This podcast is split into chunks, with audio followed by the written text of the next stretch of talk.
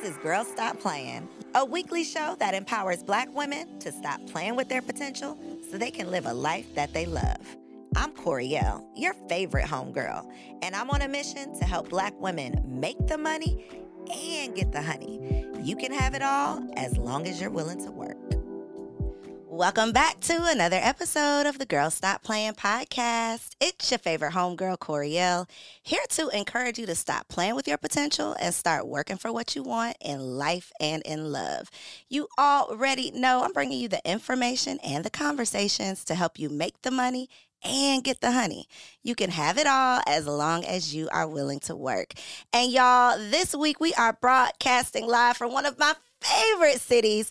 Your girl is out here in LA, okay? I had the opportunity to travel to LA to support the book launch of one of my friends, and y'all know that I had to get in some work while I was here. And so, Lo and behold, I landed on Good Good Media's studio, slid in their DMs, and I got the good moms that make a few bad choices in the building. So I want to say welcome to the podcast, but this is y'all shit. So thank you for welcoming me to your space and thank y'all for being here. Well, thank you. Thank you for trusting us with Yes, your podcast. yes. Welcome to LA. Thank you. Thank you for welcoming me with open arms. This space is beautiful. If y'all are in LA and you want to record some professional content, this is definitely a space to check out and support.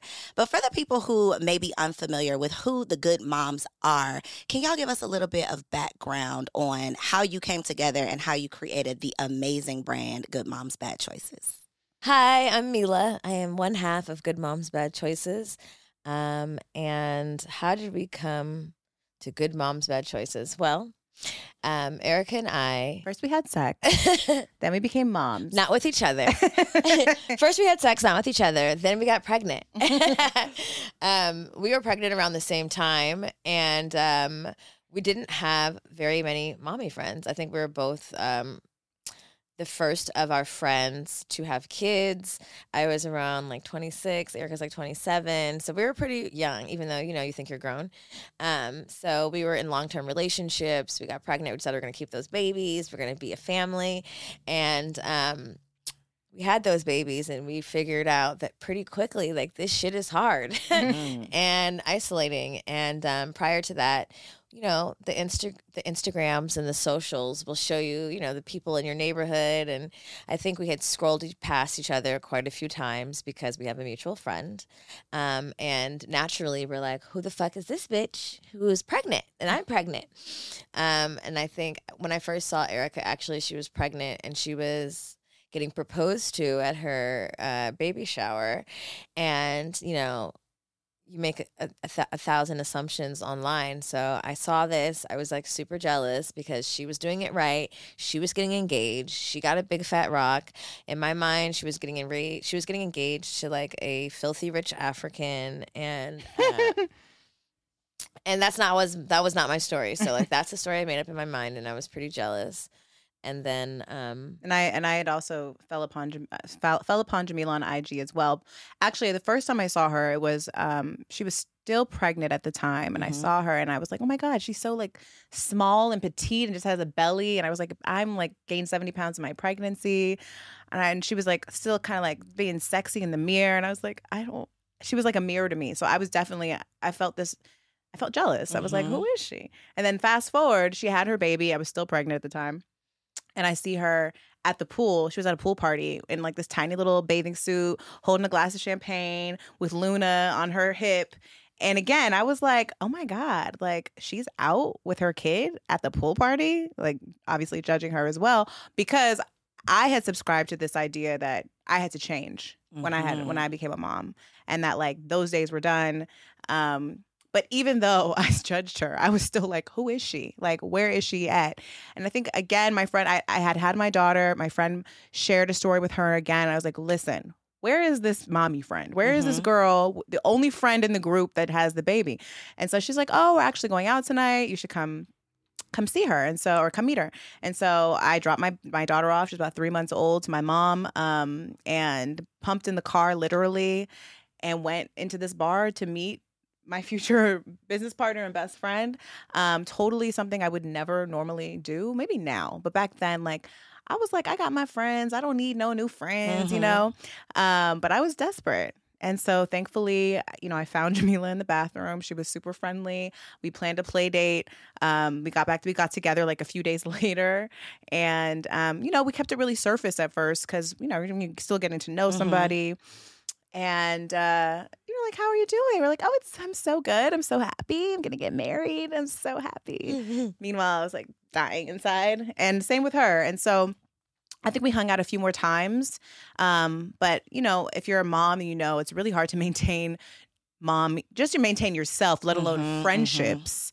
So we lost track of each other. And um, I would say around two years later, uh, I had me and my partner had had broken up really unexpectedly in a very dramatic ghetto way and uh it had gotten through the grapevine of our friendship and jamila had heard about it and her daughter's birthday was coming up so she was like hey I, we haven't spoken in a while you should come to my daughter's birthday and i was Mhm. like perfect so i came because a I had been at that point I had been single for a while now and I was really excited about where I was at. I would I had joined Tinder. I had started swiping and meeting new people and then somewhere along that journey I started dating a married couple. Really? Yeah. Okay, we're gonna circle the block on that one. Okay. and and but I felt excited about it but kind of ashamed because I didn't have anyone to share this with, especially I had no mommy friends in my group that I felt like could understand. Especially my other friends that didn't have kids. Like, Mhm. what are you talking about, girl? You having what? You having threesomes and going to take your kid in at the end of the night? Yes. Um, so I was like, oh my God, this is if there's one mommy friend I can share this story with, it's Jamila, the girl by the pool with the champagne and the, and the little bikini. And so I went there to, to share to tell her a I'm, I me and my partner are broken up. B I'm dating a married couple, and C I've been listening to podcasts. Do you want to start one? And you know, even when I asked her, I really try to like go back in my mind and think about why, like, what was I thinking? Because it was not, I was not trying to start a business. I was not trying to do shit. I just feel like I just wanted to have a project with a new friend and I wanted to sit down and talk. I knew that in our, our, our brief moments that we had spent together, we'd had really good conversation Mhm. and she was my only mommy friend. And so I started listening to podcasts, and there were none about single motherhood. It was all very married, very white, and um, there definitely wasn't any single black moms talking about single motherhood and dating. Mhm. So I was like, well, the space seems wide open. We could just, you know, see what happens. And I told her about my story and you know, I think me oversharing this this new dating situation that I was in made Mila feel like, "Oh shit. Okay. Well, we can so we can share freely here." Mhm. Disarmed her. Yeah. And so, you know, thankfully she said yes to starting the podcast. And I think the next week we were like, what do we do? Let's have a photo shoot. And so we took some pictures, which is still our, well, I think, we, well, we've just recently updated our avatar, but it was our avatar. No, it's still the same. It is? It's like Maybe on, on- on podcast. on podcast it is. It was our first, our photo shoot. And then like a week later, we were like, we should probably record Recorded an something. episode, yeah. So we just pressed record and we're like, it's a practice. We ended up talking for like 90 minutes and we're like, bitch, I'm not about to do this again. So we just put it out and our, you know, we didn't really think anybody was going to listen besides like maybe our friends. And obviously we were wrong. and it's been this amazing journey that we've been able to take together. And um, I think because we didn't think anybody was listening, we were really bold and we didn't hold back. And that has really been, I think, the superpower of our Mhm. friendship, of our platform, is just the vulnerability, the honesty, the bad choices, the good choices.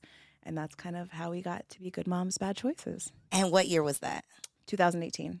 So several things. I love that y'all were secretly jealous of each other. and yet y'all still because that's a very real thing. And the fact that y'all can even sit here and admit it, and it's easier to admit it with a friend, right? But jealousy, envy, these are very real human emotions that all of us experience. And I think it's kind of silly to pretend like we don't. So for you all to admit it, I think that that definitely disarms other people. It makes other people feel comfortable with being who they truly are, not feeling. And I think that's what y'all got from each other too. It's like, well, if you're willing to overshare, if you're not ashamed to tell me this, let me tell you some shit I've been doing. You know, let me tell you what I got going on. And I think your listeners appreciate that as well because it is very much, um, there's so much judgment with moms, right? We see this everywhere when in terms of social media and just reality TV and just when you are a mom, you're supposed to live in this mom box, Mm-hmm.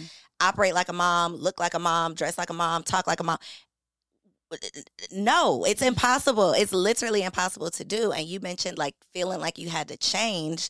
Do you feel like you have changed since becoming a mom? Do you feel like you have been avoiding change because you don't want to become whatever you think a mom is? Like, how has that transition, the reality of the transition been versus kind of the idea of what you thought it would be becoming a mom? I mean, I think I've definitely changed. I, I think that inevitably, as as women, when we you know bring life into this world, there's a level of there's it's literally a rite of passage. It's there's this major shift Mhm. in um, in how you view yourself and your responsibilities and um, your child's needs versus your needs. Um, but I think that I, prior to having my daughter, I was kind of in a space too where I really didn't know what my purpose was. Um, I had kind of dabbled in a lot of different things all my life acting, modeling, you know, working for my mom's beauty company. And I hadn't really like settled into like who I was. And then I was also now bringing life into the world. So I felt it was, it was even easier for me to feel like I had to um, subscribe to whatever I see in social media or like what my family is telling me I need to do now and what I can't do now um, because I already felt insecure about like You didn't who know is yourself. Erica? Mhm. Yeah. Um, so I think uh, you know now that I I think once you really step into the role of being a mother, there's a confidence that inevitably follows because you're like, bitch, I brought And life keeping a child, and and she is still alive. She is every year. I'm like, I told her, I told her the other day, I was like, I'm just really proud that you're alive now. And she was like, What? I was like, You don't understand how hard it is to keep you, me alive, and you alive. Like this is crazy.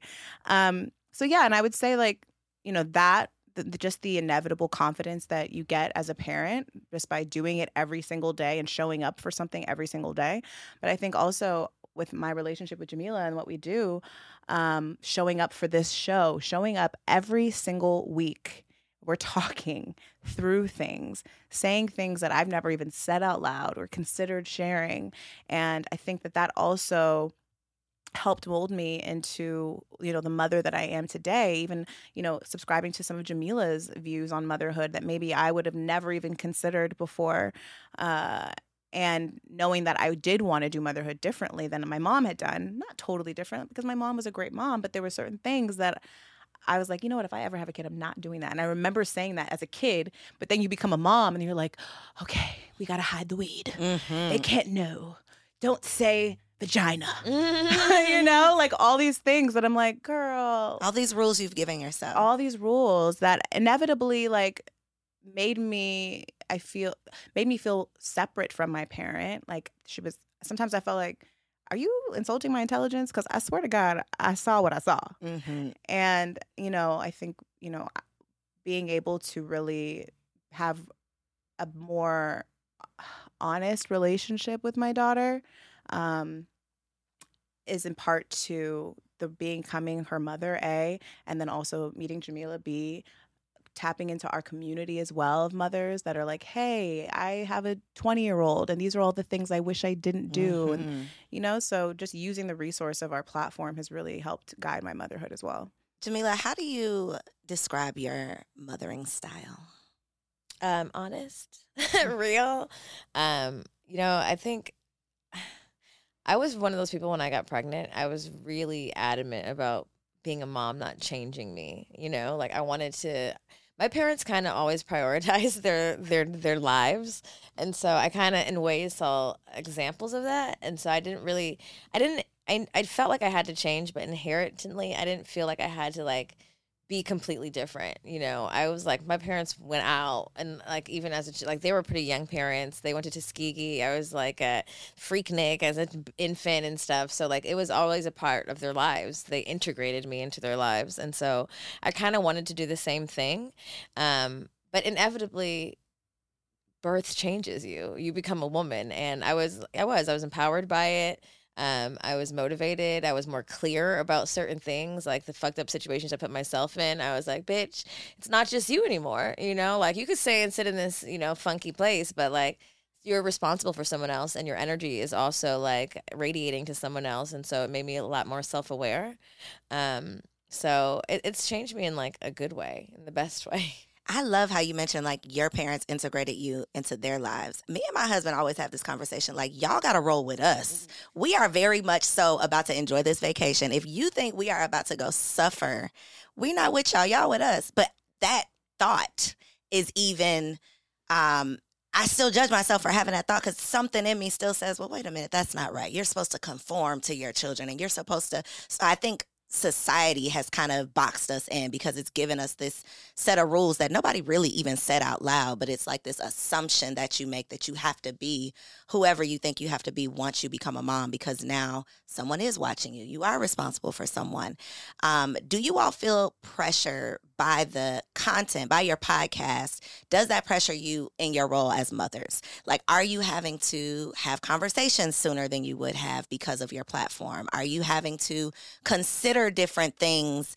Like, you're considering maybe different perspectives that you had not explored before having this platform. Like, how has the podcast infe- affected or impacted your parenting, good or bad?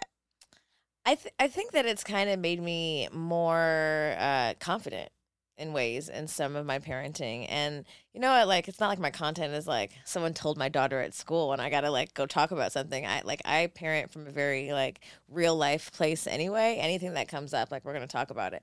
But like my daughter's not questioning my content you know and she, if anything she's really proud of us. I think the only thing is like maybe if i'm like walking into the school and i have like good moms love flowers with like a weed plant and like granted we live in la so it's not crazy but sometimes i'm like huh, I could have not worn this shirt.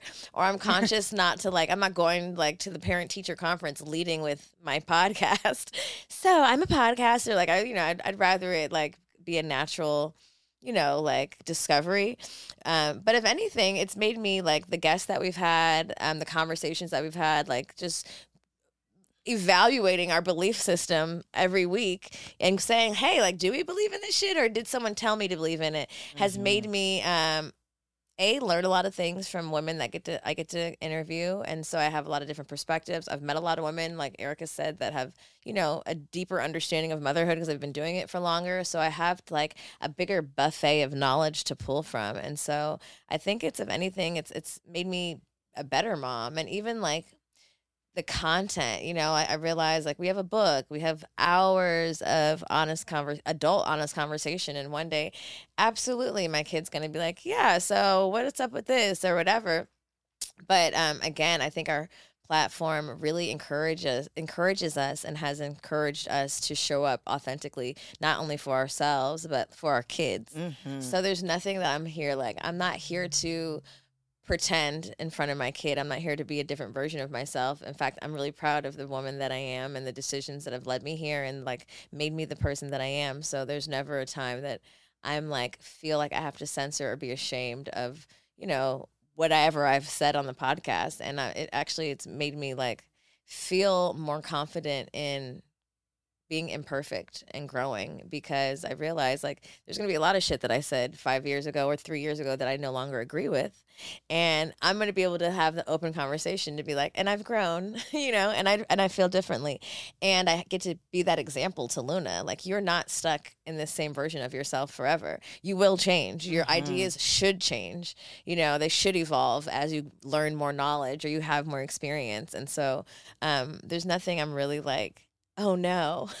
I was reading a book, and, and one of the um, lines in the book literally said, like, your goal should be to disagree with the woman you were last year. Mm. Like, if you are still in agreement with 2022 version of yourself, you're not growing, you're not evolving. Like, things should be changing, and that's not anything that we should frown upon. That's literally the sign that you are evolving and maturing.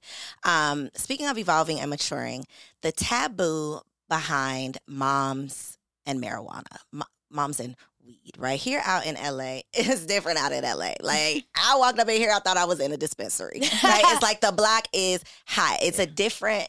Y'all don't have the stigma that a lot of the other, um, you know, parts of the country have. Um, do you think that that will ever change? And is this just an outside looking in type of thing? Do I just think that y'all don't have a stigma because I live in Atlanta where we do? Is it really acceptable here? Like, what does that really look like? I mean, I think I think that there's definitely places all over the country where it's can be even dangerous to smoke weed, you know, especially because of the stigma. Um, I think in California and in Los Angeles in general, I mean, like I grew up, uh, weed was illegal. It's not anymore, but growing up, it was illegal. And but there was always, you know, there's a there's this culture of like weed life, high life, you know, from movies, Mhm. really that kind of. I guess maybe took the, has taken the edge off of whatever it looks like here. Um, I started smoking weed. My first time I smoked weed, I was 12. Um, and I started smoking weed consistently in high school. And, you know, I think that for me, my relationship with the plant has evolved over time as well. Like the reasons I used it then versus why I use it now has evolved. And, you know, I think hopefully, you know, by me and Mila normalizing smoking and and being mothers and being entrepreneurs that get a lot of shit done, Mm. um, there is a kind of softening of the stigma. Um, but I think it's definitely there's a lot more work to be Mhm. done, obviously. Um, you know, my I don't hide my consumption from my daughter and I never really have. And that's one of the things that actually I took from Mila when I met her. Um, she was she shared this beautiful story and she shared it on her podcast about this couple that she met in Atlanta actually, um, and how they talked about the plant with their children and how they didn't hide it and they actually like was like look at look at this beautiful flower you want to touch it like and made it because that's it is nature you Mhm, know mhm. and so it has made even my daughter like when I smoke, she could care a fuck. She don't care. She's in the okay, bye. I'm in the other room. So do you say I'm, I'm about to go smoke some weed? I'll be back. Yeah, I'm about to go smoke, or I'm about to go. Sm- I'm gonna go outside This and smoke my level. smoke my flowers. I'll be right back. Or like, hey, go out the other room. Go in the other room. And she knows what time it is.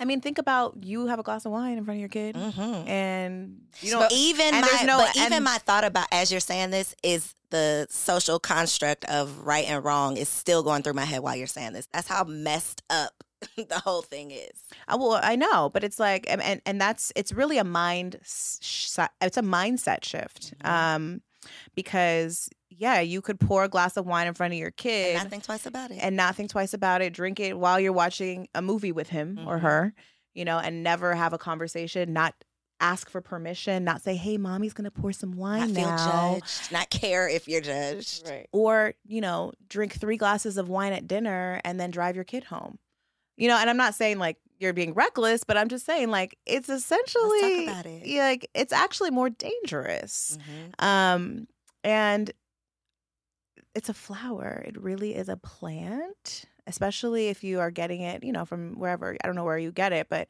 it's a plant Mhm, mhm. and so I think my daughter really understands that it's a flower. She's asked me what I've u- what I use it for, and you know, I say it's mommy's medicine. I use it when I have a headache, my stomach hurts, um, or I feel like a little bit nervous or overwhelmed, or if I just want to relax. And she knows you don't touch my shit.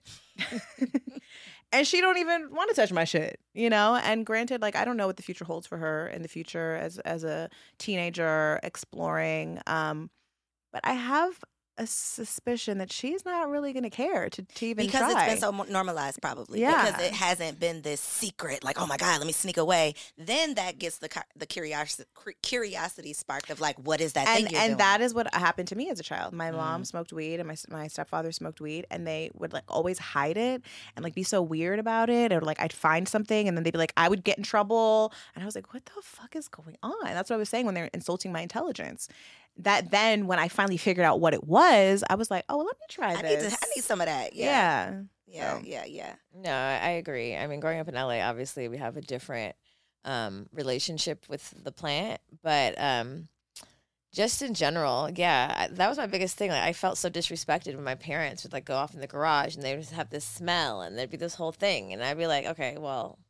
You're lying, or like it's just like that thing where you're like you're watching a movie and they put their hands in front of your face because they're like there's a sex scene and it's like okay well this is even more awkward you know? And so I, I really always vowed not to be that parent in a lot of ways. And like like you said like the mindset shift the mind shift Mindset mindset shift. shift. Literally, it only took that it took that one time I was in Atlanta in the West End, and they had some really hippie friends. They got in the car with their seventeen hundred kids, and they had this big ass bud. And it's like, oh, when I saw that, I was in college, like I wasn't even thinking about kids, but I was like, oh, that's what I'll do.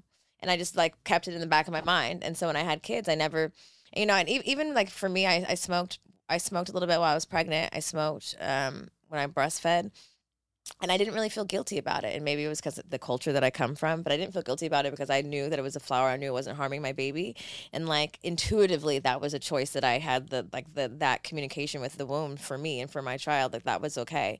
But you know, I I do notice it's so crazy because I'm not really. I don't really care a lot about people's opinions, but I'm very hyper aware of I'm a black woman. And even in California, like it's crazy that like I said, I'll wear certain uh, like our own merch going into the school, but because she goes to a predominantly white school, I am hyper aware of like I'm not about to drop you off reeking of weed, and I'm and I'll be a little more conscious when wearing the marijuana flower saying good moms love flowers when I walk into the school. But mostly that's because I don't want her to be targeted or I don't want anybody else to make an assumption about me or her. Um, I guess like the more our podcast and our platform grows, like that's like less, you know, there's going to be obviously like people are going to be able to find it easily. and and and gratefully i mean gratefully gratefully i'm thankful to live in california where it's not this big thing and it's not like i'm i'm i it's not like a, a it's a pretty liberal space. Mhm. but for the most part i do believe that like having conversations with kids does um kind of take away that curiosity because we're like you can't lie to me and i already know and in the reality of things, like if we really keep it real and talk about even how, you know, Netflix and Hulu have these specials on like the opioid epidemic yeah. epidemic, right? And we start comparing prescription drugs that are a thousand percent legal, that nobody is truly regulating and being abused being abused. I've literally um, know of a person who has done several drugs and said that the addiction to opioids was it was much harder to kick opioids than cocaine, which is not something that I would expect based on what we've been taught, what we've been led to believe. And so, even when we think about, you know, um, the prescription pills, that is like the stigma, the stereotypical soccer mom that's doing, Right. you know, that's popping pills to stay cool. That is even acceptable, right? Nobody questions you when you're down at the pharmacy refilling your prescription. Nobody's Xanax questioning and shit. nobody's questioning you. You you know like nobody's questioning you. So I think it definitely um is is something that has to be considered. Um especially when we just think about what it really takes to be moms. Like when I became a mom, my question was like how are y'all not doing drugs? Like, how How? How? And then throw in multiple children. Throw in not having support or help or a partner. Like how? How are you doing it? And I think now women are like starting to cry out for help. Like we've seen several women just over the last few days making these social media videos of like, this shit is hard. Like this cannot be life.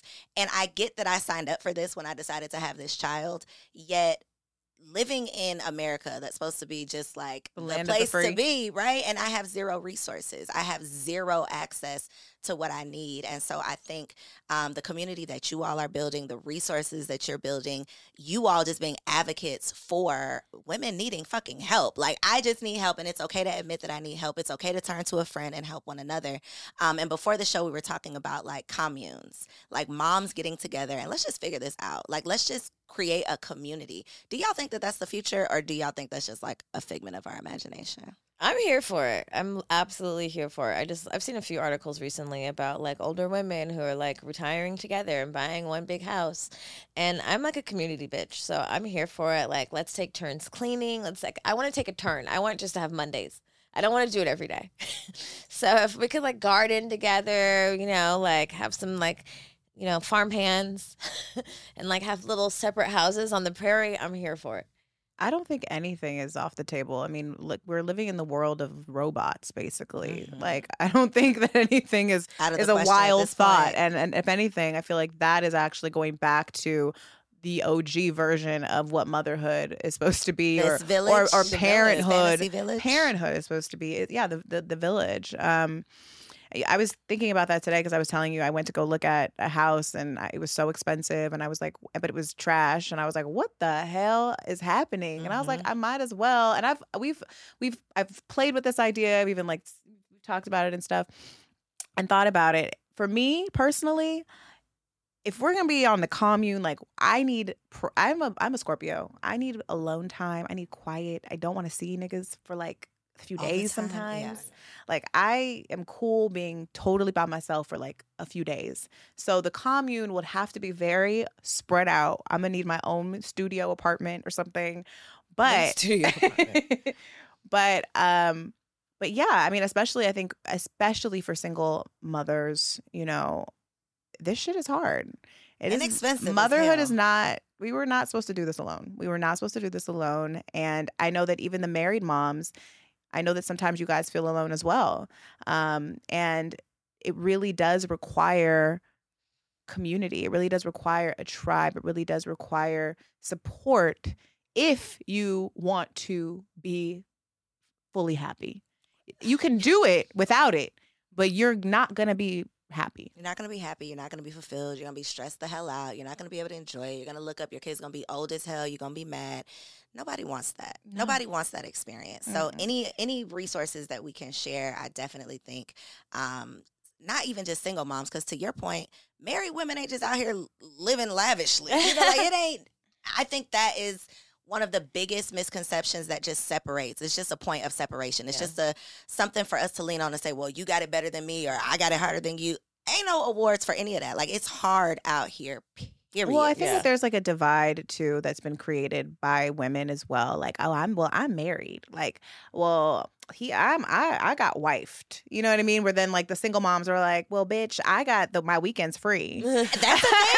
That's a thing. um, but but I think that I know that a lot of times even married women they feel very alone. Their partners are not showing up. They might as well be single parents, you know. And so I think that's the misconception of marriage. You just automatically think that you have this built-in support system, and that is not the case, unfortunately, all the time. Mhm. I think we discovered that a lot through our friendship too. Just like meeting at a divine time where we were kind of in the same space, like new new moms recently breaking up with long and long term partners. Um, we found like in our friendship and in our partnership, we found like. Oh, you could be my baby daddy. You know, like, oh, these are the things I wanted to do. You want to go on vacation together? You want to put the kids in ski classes together? You want to go to Colorado? We'll do it together. Fuck it. You know, like it was a like a source of empowerment and partnership. You know, like putting them in summer camp, flying them out to us in New York. Like it was like we felt empowered in our singledom because we came together to figure it out. And um, I think sometimes people like women are so caught up on the romantic partnership that like you forget that like you can you can join forces with five homies or one homie, and you know you really don't know like how that will like you'll, your kid will have an automatic built-in sibling and you might build a business or three you know what i mean? But like um we also have like the power in that way. Like if we come together and we do join resources and i, I got a dm recently because i moved and they're like i'm so proud of you. You used to live with erica and now you got a place. And i was like we didn't used to live together but i know how it can may have seemed that way. But it's like yeah like this friendship made me feel better about my like not my better about my singlehood but like my choice to be single because i know a lot of moms listening or a lot of single moms or whatever a lot of black moms or women of color avoid breakups and stay in terrible relationships because they're afraid to be alone because they're afraid of what it looks like alone because it is a lot to carry by yourself and the thought of it is fucking daunting. But it, through leaving that those situations and saying you know what? Fuck it. Let me see what happens. And then discovering my friendship with her i really gained the empowerment that i needed that like oh you can be happy and you can have partnership and you can have support and it doesn't have to look like this disney movie I love that. And I am all for making choices that are truly going to make you happy, make you feel whole, not choices based on what other people think or choices based on, you know, other people's opinions of you. So I love that y'all are even examples of it. Just because it didn't go this way does not mean that it's not going the way that it's meant to go. Um, but I cannot let this end without circling back to this married couple that she was in a relationship with because what we're talking about this village, right? We're talking about non-traditional circumstances. And in my mind, when I think about the conversation of poly the sister wife thing sounds good to help out with these damn kids, to clean the house. Like we can share responsibility. That sounds great. But in my mind, the sharing of the man is where it stops for me Tell me about this experience and if is this something that you could seriously see yourself being a part of like long term? Um, no. Okay. this was a season in my life uh, where, you know, I think it came to me at a really important time where my relationship had ended through uh, deep distrust.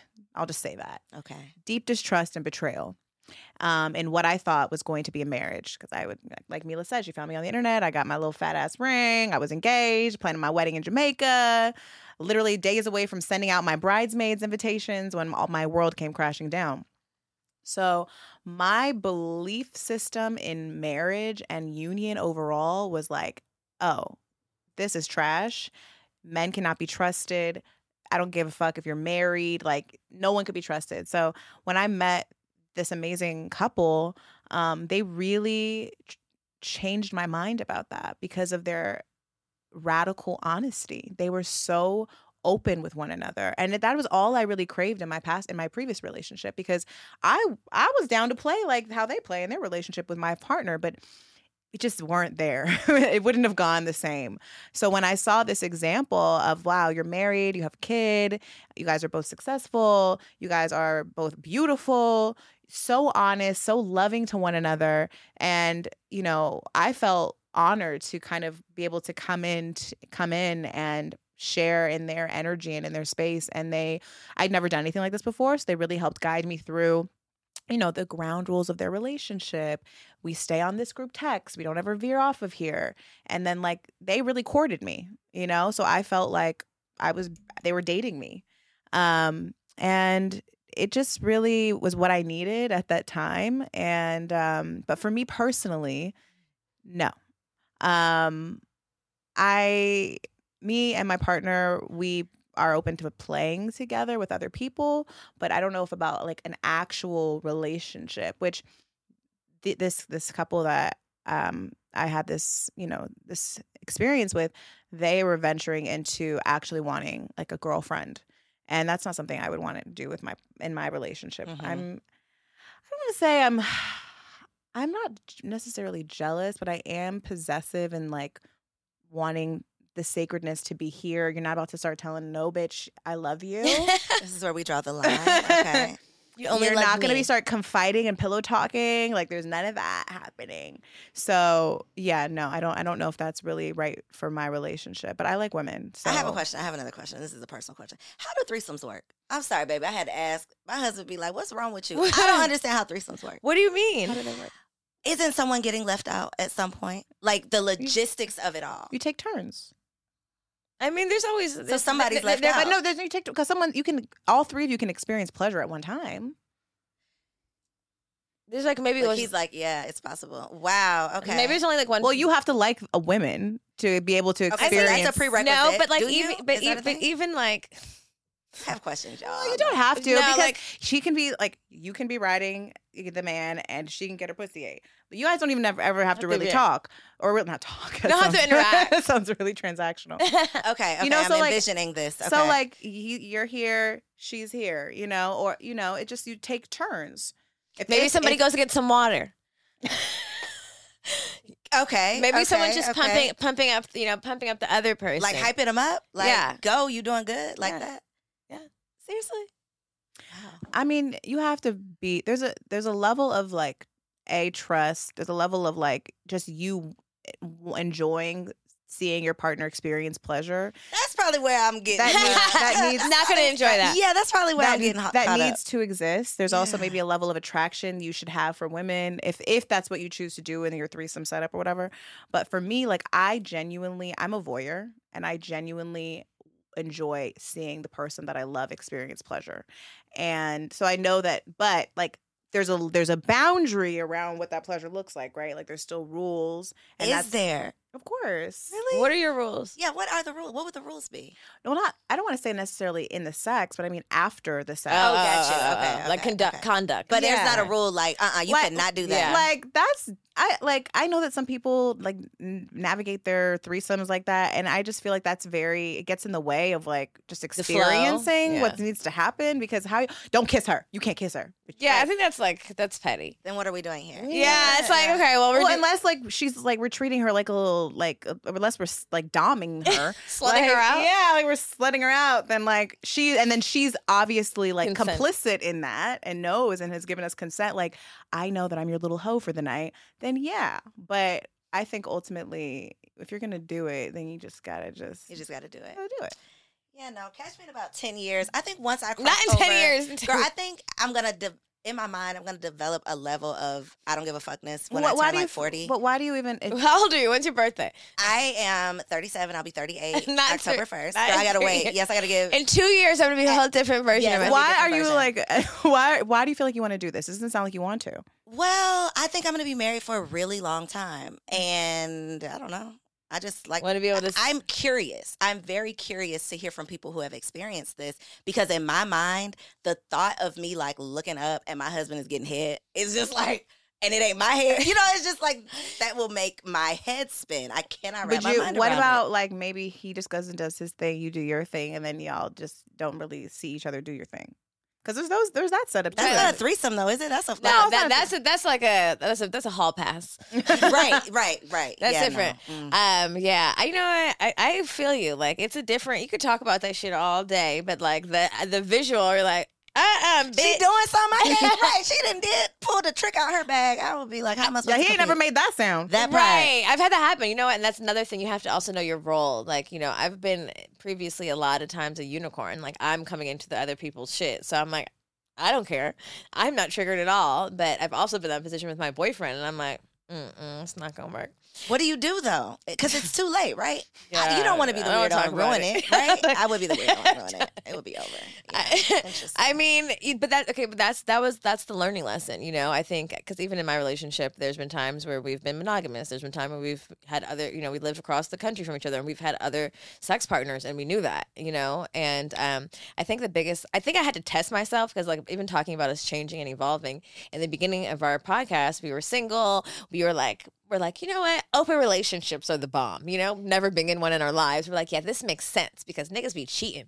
So, and then we were like very like into the open and poly lifestyle, and then we got boyfriends, and we're like, maybe not, you know. But I think the the biggest lesson is um, the exploration of it and like letting it happen, and then being like, no, not for me. But also loving someone, allowing the freedom, and being able to. I think a lot of it was like as a woman, a lot of men say they can handle things and then they can't. And I think for me, I was testing it. And for my man to still love me and accept me, even knowing like maybe I was screwing somebody else where a lot of men could never it was like it made me feel really loved by him and really safe like there's there's nothing i could do that's going to make you feel any less of me you're not going to judge me after this you know but um also i think there's a level of like I love this person so much. And now that I know you had sex with someone else, am I going to leave you? Am I, do I not love you anymore? Does this make me not want to be, you not be in my life? And every time I was like, fuck, no, still like him. God damn it, you know? And then I had to move past it. And like, granted, they're like, you know, and then I've gotten into situations where we're together and bitches are there and it was my idea. And I'm like, this is a terrible idea. And having to get over that too and having to accept, like, bitch, you're not as open as free as you thought you were. You're a territorial, crazy bitch. And having to like accept that too and just like surrender to that. Like, you know, sometimes we want to be this like free person. And then sometimes the reality of it the, is the reality is, it's like sometimes we're jealous, and maybe three years, five years from now, we'll revisit this, and I'll feel different in my relationship and more secure, or whatever the fuck, or maybe we'll try in different ways. But like, you know, it's worth it was it's worth the experience and the lesson, and um, you know, and then it's also like, oh, you're human, and you will inevitably fuck up, and it may not be because you're sleeping with somebody else, it may be because you forgot this or did this or didn't do this, but ultimately. Am I in this partnership because I fuck with you and I love you and we're gonna be together? For a long time. for a long time. Yes. It's like that long game is like, God, I'm gonna have to forgive some shit. I can't run. that part. it all. So this is Girl Stop Playing. Before I let y'all go, I would love for you to share a word of encouragement for a woman who's watching this that needs to stop playing with her potential. Like get your shit together regardless of where you are, what you're going through because y'all have been there, done that and you're the product of following your purpose. So, some advice for the ladies out there that need to stop playing. Girl, stop playing. That's it. That's the advice. stop playing with yourself. Stop playing with your money. Stop playing with your time. Stop playing with your energy. You already know because women, we be knowing our intuition is always on point because we have that womb and that eye and that knowing. So if you're in some shit you're not supposed to be in, if you're in a job you ain't supposed to be in, if you're in a relationship you're wasting some time in, you already know. And I got to tell you. So if you're listening, and you know that this message is for you, stop playing and choose yourself and bet on yourself because you really never know what's on the other side when you do that. Um, the good Lord, the intuition, the good mother tells you everything you need to know, and it's whispering in your ear very loudly. So stop playing with yourself and choose you. Just do it. Take the first step. It doesn't have to be perfect. As women, we think that um, in order for us to show up, it has to look a certain way. Get messy. The message is usually in the mess is in the message. So, or the way the message, message is in the mess, mess. Mm-hmm. and um, you will hold yourself back waiting and waiting and waiting to chase your dreams. Also, stop waiting for your friends to do shit. Just do it. If you want to take that trip, just go, girl. And matter of fact, you should just come on our retreat. We have the Good Vibe retreat in Costa Rica next summer, 2024. So I really want to encourage you to come because if you're looking for a tribe member, if you're looking for friends, if you're looking to build that community, this is where you do it our our community here is open for everyone. You don't have to be a mom. You can be auntie. You could be whatever. And I think a lot of times we hold ourselves back waiting to do things with people or our friends, and then we miss out on opportunities. We miss out on meeting our best friend. So I just would like to say, stop waiting. Just do it. Stop waiting, just do it. Y'all, hopefully, this conversation has given you the permission that you need to stop playing with your potential, stop waiting on it to be perfect. Take the first step, even when you don't know what's coming next. Make sure y'all like this video, comment below, head over to their Instagram website, get signed up for their retreat, and I'll see you on the next episode. Peace. Bye. If you enjoy that episode, make sure you subscribe to the channel so you don't miss out on any upcoming content. And take it a step further and go ahead and join our private community over on Patreon because it comes with some pretty bomb perks, including early and discounted access to our upcoming events, behind the scene exclusives with some of your favorite guests, the opportunity to call in on an upcoming show, the chance to vote on topics and guests for brand new shows, and I'm even giving you unlimited access to my vault of business classes where I'm teaching you everything from Airbnb to developing digital products and everything in between. And you can get access to our Patreon for as little as $5 a month, okay? Get in where you fit in, and I'll see you on the inside. Peace.